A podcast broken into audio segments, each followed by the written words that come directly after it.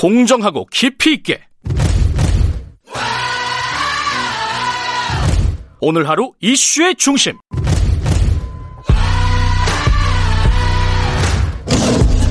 김경래의 최강 시사.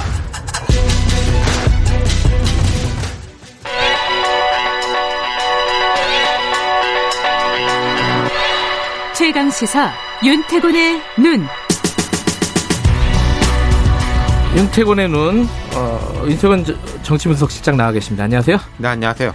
어, 정의당 얘기를 오랜만에 갖고 오셨네요. 예, 그죠? 좀 이야기해야 어, 되겠죠. 그 대표가 선출이 예, 됐죠? 지난 주말에 음. 김종철 신임 대표가 선출됐는데 예. 진보 정치 2세대 뭐 이런 말도 해요. 예. 그러니까 노회찬, 심상정 전 대표들 물리적으로 보면은 이분들이 50년대 태어났고 예. 50년대 말에 후반에 대학을 이제 70년대 말에부터 80년 초반까지 다녔고 이정미 전 대표가 이제 뭐 1.5세대다. 60년대 태어나서 80년대 대학을 다녔고 김종철 대표는 70년대 태어나가지고 90년대 대학을 다녔다. 그래서 음. 2세대라고 하는데 이게 좀 맞기도 하고 틀리기도 해요. 그 무슨 말이에요?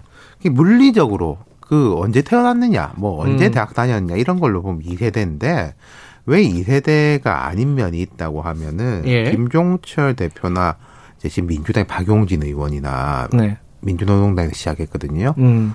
뭐 창당 멤버예요 말하자면은 음. 노회찬, 심상정 이런 분들보다 당 활동 같이 시작했다. 오히려 조금 더 빨리 시작. 심상정 대표보다는 조금 빨리 시작한 아, 그런가요? 예, 음. 그 원외 정당 시절부터 해가지고 네. 그리고 이제 이런 사람들이 이미 십몇 년 전에 당 대변인도 지내고 서울시장 후보도 지내고 뭐 그랬던 인물들이에요. 지금 의원들 다수 의원들은 이 당에 있지도 않을 때부터 예. 예. 근데 이제 뭐 여러 가지 이유로 이제 뭐 의원은 못 됐는데 박용진 의원은 민주당 가서 의원이 됐고 음. 민주노동당 이래 대한민국 진보 정당의 역사가 김종철의 정치 이력하고 겹친다. 음. 그럼 이걸 2세대라고 하면 좀 어폐가 있다는 이야기죠. 아, 이게 뭐 경륜으로 보면 1세대에 가깝군요. 아, 그렇죠. 창, 창립 멤버요, 창립 멤버. 음. 예.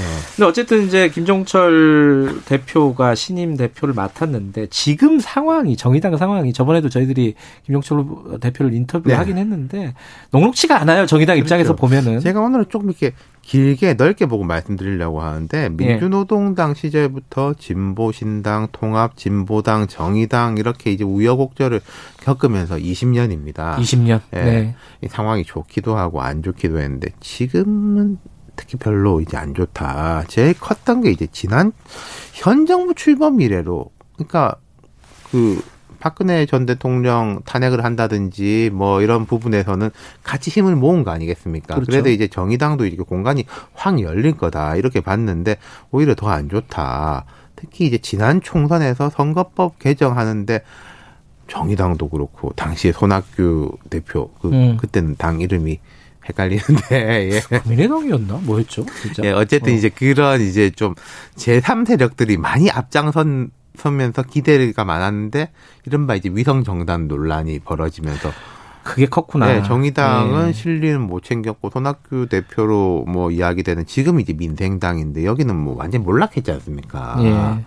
지금 이제 정의당 의석이 6석인데 존재감이 그리 강하다고 보기 어렵고요. 그게 어려움이죠. 그러니까 민주당하고 한 묶음으로 인식되는 게 이게 참 어려운 부분인 것 그렇죠. 같아요. 그러니까 민주당, 정의당 뭐 등등 해가지고 흔히 범여, 범진보 이런 말들 많이 했지 않습니까? 네. 정의당은 별로 마음에 안 들어 했지만 어쨌든 대선에서도 보면은 어 1997년 이래로 독자 노선을 걸었을 때도 있고 단일화를 했을 때도 있고 사퇴했을 때도 있고 이랬다 저랬다 해봤는데 지금은 민주당이 워낙 강세예요. 의석수로 보나 뭐 지지율로 보나 음. 그러니까 거꾸로 보수 진영 국민의힘은 약세지 않습니까? 좀 예. 전에도 그런 이야기 했지만은 그렇다면은 이 범진보 범민주라는 게 보수가 강하니까 우리는 조금 다르더라도 힘을 모아가지고 이제 여기 맞서야 된다 이런 논리 아니겠습니까?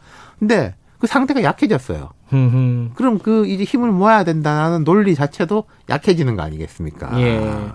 근데 그게 그 논리가 약해지긴 했는데 그 전선 자체가 사라진 건 아니잖아요. 그게 이제까요. 정의당 입장에서 참 머리가 아프고 힘들어하는 게 이런 겁니다. 자, 예컨대 조국 전 장관 논란이라든지 예. 박원순 전 서울시장 논란이 네. 있었을 때 이건 말하자면은 원인은 민주당 쪽에서 나타난 거지 않습니까? 예. 근데 민주당보다 정의당에서 내부 분란이 훨씬 더 컸단 말이에요. 뭐 당- 탈당을 당탈- 한다. 네, 맞아요. 뭐 네. 왜 우리가 저기 힘을 실어야지 뭐 안 실어주느냐. 음. 뭐 어제도 북한의 뭐 무슨 관영 매, 그 선전 매체에서 이제 그런 글을 써가지고 왜 니들을 이렇게 따로 하려고 하냐 메아리라고 음. 뭐그 네. 기사도 많이 났던데 그러니까 독자 노선을 걸어야 하느냐 민주당 쪽에 힘을 못 보태야 하느냐 이게 이제 그 전통적인 논점인 거죠. 오래된 오래된 예. 논쟁이죠 이거는. 그러니까 한국 진보 정당에서 두 가지 논쟁점이 이른바 자주 평등 논쟁이 있었습니다. 흔히 이제 NLPD NLPD. 논쟁이라고 하는 거죠. 요새는 잘 없어요. 그렇죠. 네. 북한에 대한 입장 차이. 뭐랄까, 북한이 한참 뭐 인권 문제라든지 핵 문제 같은 게 이제 드러났을 때 조금 더 온정적인 쪽, 뭐 음. 미국이 더 문제 아니냐 이런 쪽하고 그건 별개고 북한 자체 문제는 문제다라는 쪽에 이제 대립각이 있었는데 말씀하신 대로 이제 그건 좀 이제 많이 수그러 들었는데 이것 때문에 사실 분당도 되고 합당도 되고 많이 그랬거든요. 여러 가지 사건도 많았었죠 네. 사실. 예. 두 번째 논쟁이 방금 말씀드린 이제 범민주냐, 뭐 음. 연대냐, 독자냐. 음. 이 논쟁은 사실 계속 살아있다. 지금도 살아있다. 그렇죠. 음, 지금 이제 김종철 어, 새 신임 대표 그 지도부의 노선은 어느 쪽이에요? 그러면? 그러니까 김종철 대표가 아까 제가 말씀드린 게 김종철의 정치 역정이 그 20 세기 한국 정- 20세기 진보신당. 후반부터 21세기까지 한국 의 진보 정당을 딱 음. 겹친다라고 했는데 김종철 대표는 어 평등, 독자 이쪽을 음. 상징하는 사람이었죠. 그러니까 음. 그러다 보니까 좀 소수파가 되기도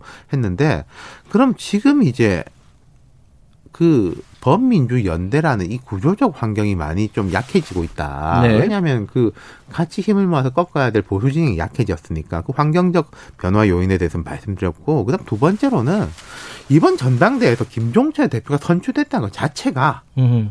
그럼 이 정의당의 구성원들이 음. 아, 지금은 우리가 좀 독자적인 쪽으로 가야 할 때다. 힘들지만은 오히려 지금 그렇게 가야 하는 거지. 다시 이제 뭐 범민주 뭐 이쪽을 강화하면은 예. 더 오히려 될 일도 안 된다. 음. 그렇게 판단을 하고 있는 것 같아요. 음. 그러니까 그 선거 결과가 드러난 거죠. 그게 지금 신임 지도부의 가장 큰 숙제다 이렇게 예, 볼수 있겠네요. 그리고 조금 음. 더저 논의를 좀 발전시켜 보자면, 자 지금 정의당에서 주목받는 의원들 장혜영, 유호정 의원들, 젊은 예, 예. 두 여성 의원, 네. 30대 초반, 20대 후반이지 않습니까? 그두 사람은 아까 제가 말씀드린 뭐 자주 평등, 연대 독자를 좀 뛰어넘는 음. 뭐 신진보, 신좌파라고 음. 할까요? 뭐 그런 느낌이에요. 네네. 그러니까 뭐 과거의 자주 평등 노선 혹은 뭐 민주당이나 범진보 노선에 대한 부채감 같은 것에 대해서도 자유롭거든요. 네. 그러니까 박원순 전 시장 논쟁을 선도한 사람도 두 사람이지 않습니까? 네. 나는 조문 안 가겠다라고 해가지고 음흠. 근데 김종철 대표를 이렇게 보면요, 저도 개인적으로 잘 아는데 어찌 보면 작긴 대대죠. 아까 음. 제가 말씀드렸던 노회찬 심상정으로 대표되는 그 진보신당 1세대하고 네.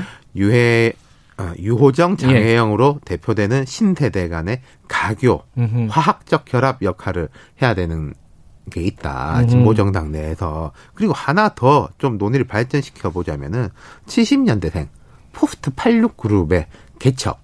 그러니까 민주당에서 보면은 자 박용진, 박주민 두 사람이 음. 아마 대표적인 인물일 겁니다. 그리고 근데 이제 거기서도 뭐 친문하고 겹치는 쪽 독자 노선을 대표하는 쪽에게 음. 갈라지고 또 국민의힘에도 70년대생 의원들이 좀 있어요. 그러니까 이분들이 각각 칼라는 다르지만 좀 약진을 할 수 있느냐 이게 한국 정치의 세대 교체하고도 관련이 음. 있다는 거죠. 정의당뿐만 아니라 좀 넓게 생각할 수도 있는 그렇죠. 부분이네요. 네. 네, 여기까지 드릴게요. 고맙습니다. 감사합니다. 윤태곤의 눈이었습니다. 2부는 여기까지고요.